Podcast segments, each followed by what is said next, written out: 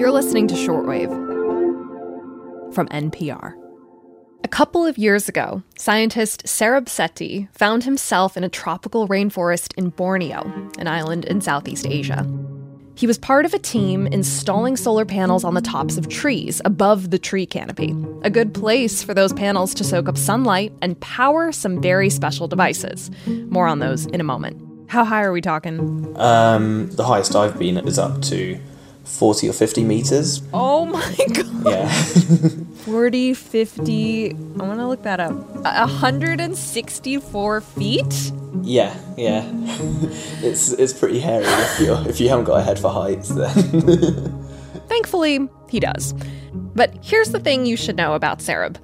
He's a postdoctoral researcher at Imperial College London and describes himself as, quote, not a camper type of person.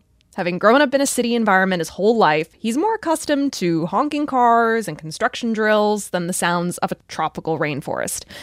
So imagine Sarab settling in for his first evening at a remote campsite in Borneo when the camp's generator is finally turned off for the night. and then suddenly the sort of cacophony of the tropical forest at night hits you.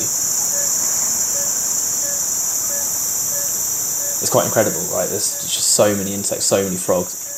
I think that was the first time it really hit me just how sort of loud these areas are and how much information there is really in the, the signals.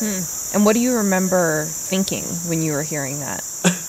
Honestly, I think I remember thinking, I've, I'm in, t- in a bit too deep, and uh, I was in the middle of the forest, and it was all very loud, and it was all like, Right. you know, there's no electricity, and I was like, my god, have I? Is this a bad joke gone too far at this point? But Quite the opposite. See, all that forest sound is why Sarab was there. Those solar powered devices from earlier are audio recorders that Sarab helped design. They're placed around the forest, continuously recording the sounds and then automatically transmitting that data.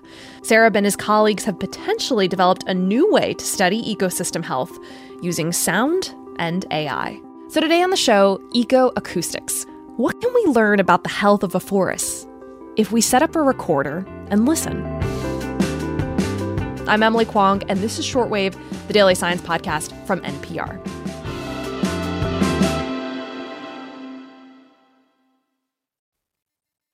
Today, we're speaking with Sarab Sethi about ecosystem health monitoring using sound. But before we dig into it, let's first look at one traditional method for evaluating the health of an ecosystem. Say you're interested in measuring bird biodiversity, for instance. You might use the point count method, where you stand outside for hours on end with a lot of patience and a talented pair of ears. every single bird you hear vocalizing or you see visually, you note it down what species that was and at what time you saw it. Hmm. You kind of repeat that thing over the 24 hours of the day at different hours at different locations. It's a super thorough process for monitoring ecosystem health, but incredibly tedious. So, Sarab and his colleagues thought, you know, with all this modern technology we have sensors, wireless networks, solar panels there has to be a more efficient way to do this. can we get something that's sort of approximately as good as this kind of data, but with completely automated methods where your recorder is uploading audio to the internet straight from the field? allowing them to potentially track ecosystem health in real time. They've set up this acoustic monitoring network in Borneo, part of the SAFE project, which records audio continuously. And it is a staggering amount of data. I think we've got about 17,000 hours so far from the network. 17,000? 17, 1700. Once- oh, gosh. But it's not just background noise. Housed in those 17,000 hours is a treasure trove of information. Impossible for us mere humans to listen through, but fortunately, the folks at Google have figured out a way to sort through all that audio. Sarab and his team turned to Google's AudioSet, a massive data set of sounds that was developed using machine learning. what AudioSet has done is it has labeled data for kind of almost every type of sound that you can imagine there being. And so from that, it kind of knows that amongst all of dog barks, there is something that is consistent about all of dog barks that makes it a dog bark. And so it knows that this is one fingerprint. And then amongst all of glass smashing, you know, it knows that there's one consistent thing. So it's finding things that kind of we as humans perceptually see as consistent in types of sound, and then fixing them down to one type of fingerprint. Taking Google's technology, they applied it to their forest recordings, training their machine to create an audio fingerprint, a way to kind of identify that forest through its sound. And the algorithm they've developed can potentially predict important indicators of a forest's health, like habitat quality and biodiversity, based on its soundscape alone. And it didn't just work in one particular kind of forest. Sarab and his co authors analyzed the audio recordings of forests around the world. They published their findings this summer in Proceedings of the National Academy of Sciences. What did you and your team show with these audio recordings beyond the fact that, yes, the technology worked? What did it reveal about the character and what's happening in these forests? What you see quite nicely fall out from all of the sites we looked at are really clear, nice diurnal patterns. So that's sort of how day and night are different and how audio consistently follows the same kind of trajectory of fingerprints. And you can start to see where seasons change and where the day sort of how it evolves through the day as the sun comes up and goes down and how that changes the the species communities that are vocalizing. That's lovely because we think about days and years and months mostly in relation to light. Yeah. Like the sun coming up, the sun coming down. Yeah. But you're saying there's like a rise and fall of sound. Exactly. Yeah. Throughout the 24 hour day. Yeah. That you, you measure. Yeah, exactly. And to the point where you can, and we did this analysis within that paper, is that you can just take a random piece of audio and you can guess with pretty good accuracy what hour the audio was recorded at. Again, you know, it's questionable what's what's the point in that. I know what time I recorded my audio, but it kind of just shows you the amount of information that's like temporally encoded in this audio as well, and you can guess what what month it was recorded from. So, um, Sarab, we're going to actually listen to some of the sounds that your team has recorded from the Safe Acoustics website, acoustics.safeproject.net. So, these recordings, they're all are they all uploaded like wirelessly yeah, from these recorders? So, so actually, wow. Due to COVID, they're not live right now, but they would uh, normally be sort of recorded in real time and uploaded. So you'd be able to listen to what the forest sounds like in all these different locations right now. Ooh.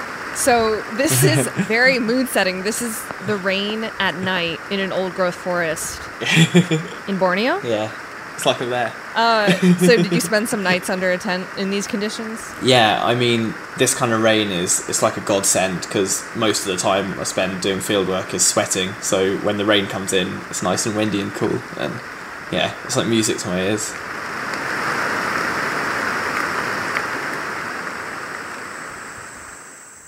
Here's 11 o'clock in a cleared forest, one that's been cleared of trees.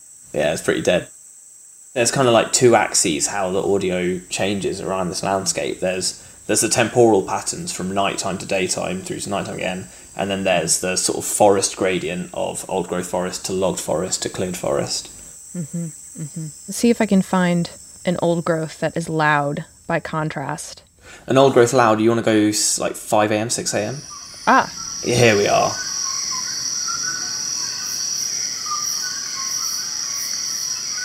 So this is a dawn chorus, and you're just hearing loads and loads and loads of birds all calling at once as they all wake up. It's so rich. Yeah, and it's like it is very loud. These birds are completely surrounding you, and they're up in the canopy, and and you can hear big branches moving as um, hmm. bigger animals move around the forest, either through the floor or through hmm. the you know monkeys move through the canopy. Yeah, there's just this sense you're in a place that humans just haven't touched. Yeah. Once you've got these fingerprints, and I just look at the fingerprints, and I have no none of this biodiversity data that I was talking about before. One thing you can still do is sort of look at what are the anomalous sounds you get there, like what are the unusual sounds and what are the usual sounds. So you say, what sounds appeared today that we just completely weren't expecting? And we tested how you could actually use that to detect illegal logging or poaching, which is like a particularly big issue in in protected areas. What what are the sounds of illegal logging and poaching? Well, uh, gunshots and chainsaws really they're the main ones. But you know, it, it's it's the the cars that are sort of being driven into the forest. It's the humans talking. It's the humans using machetes that you know, if you go to the middle of a tropical forest, you wouldn't expect to hear humans. It's an unexpected sound. So these come out as anomalous events So, is this one of the practical applications of this tool? The ability to pick out anomalous sounds and know what human activity is happening there? Absolutely, yeah. But you know, there's one thing to say this in theory and another to test it. So we were like, you know, we took speakers out into the middle of the forest and we played sounds of gunshots, sounds of chainsaws, sounds of people talking, and ran it through our algorithm how we thought we'd automatically pick it out, and it did work. Got it. Um, finally, I want to ask about the future future, about the possible predictive power of this tool. Um, yeah. You know, when I think about it, it reminds me of a stethoscope, almost like you lean in and you listen to the pulse of an ecosystem. When you do that on a Yeah. human heart, sometimes, you know, you can hear like an indication that, like a murmur that a patient might have heart disease. Right? Yeah. And and this tool could this tool be used to listen to ecosystems like that to detect a moment when an ecosystem has a problem and maybe catch it before it gets sick. Absolutely. I think that's a really lovely analogy. Um, so, I mean, I think we're all quite comfortable at this point, or we've heard so much about sort of tipping points with climate change, for example, or, um, you know, the idea that we might get to a point where there's an irreversible change in the natural world and we can't, we get mass extinctions and this idea. But it's if we can, you know, listen with this very high quality stethoscope, as you put it, to the ecosystem, can we start to hear, you know, the murmur before the heart just gives out and stops? Or can we hear sort of, can we start to predict these collapses before they happen and, and then, you know, actually take active management interventions to try and stop them happening? We can, you know, even out the effort and, and not just kind of overexploit to the point, you know, you more sensibly direct your, your efforts. What gets you excited about it when you think about how it could be used in the world of uh, ecosystem health? So one part that really excites me is it's a link back to theory. You know, we can actually start to explode the amount of data we're collecting. We can then link that back to mechanistic models of how our ecosystems might actually be responding to climate change or responding to land use change or agriculture. Mm, mm-hmm. And we can start to say, you know, we're understanding more deeply how sort of humans are impacting the ecosystems and then hopefully that kind of understanding can feed into better targeted management practices or better targeted sort of policy decisions.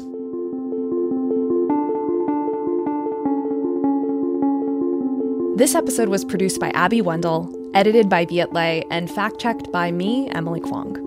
You're listening to Shortwave, the daily science podcast from NPR.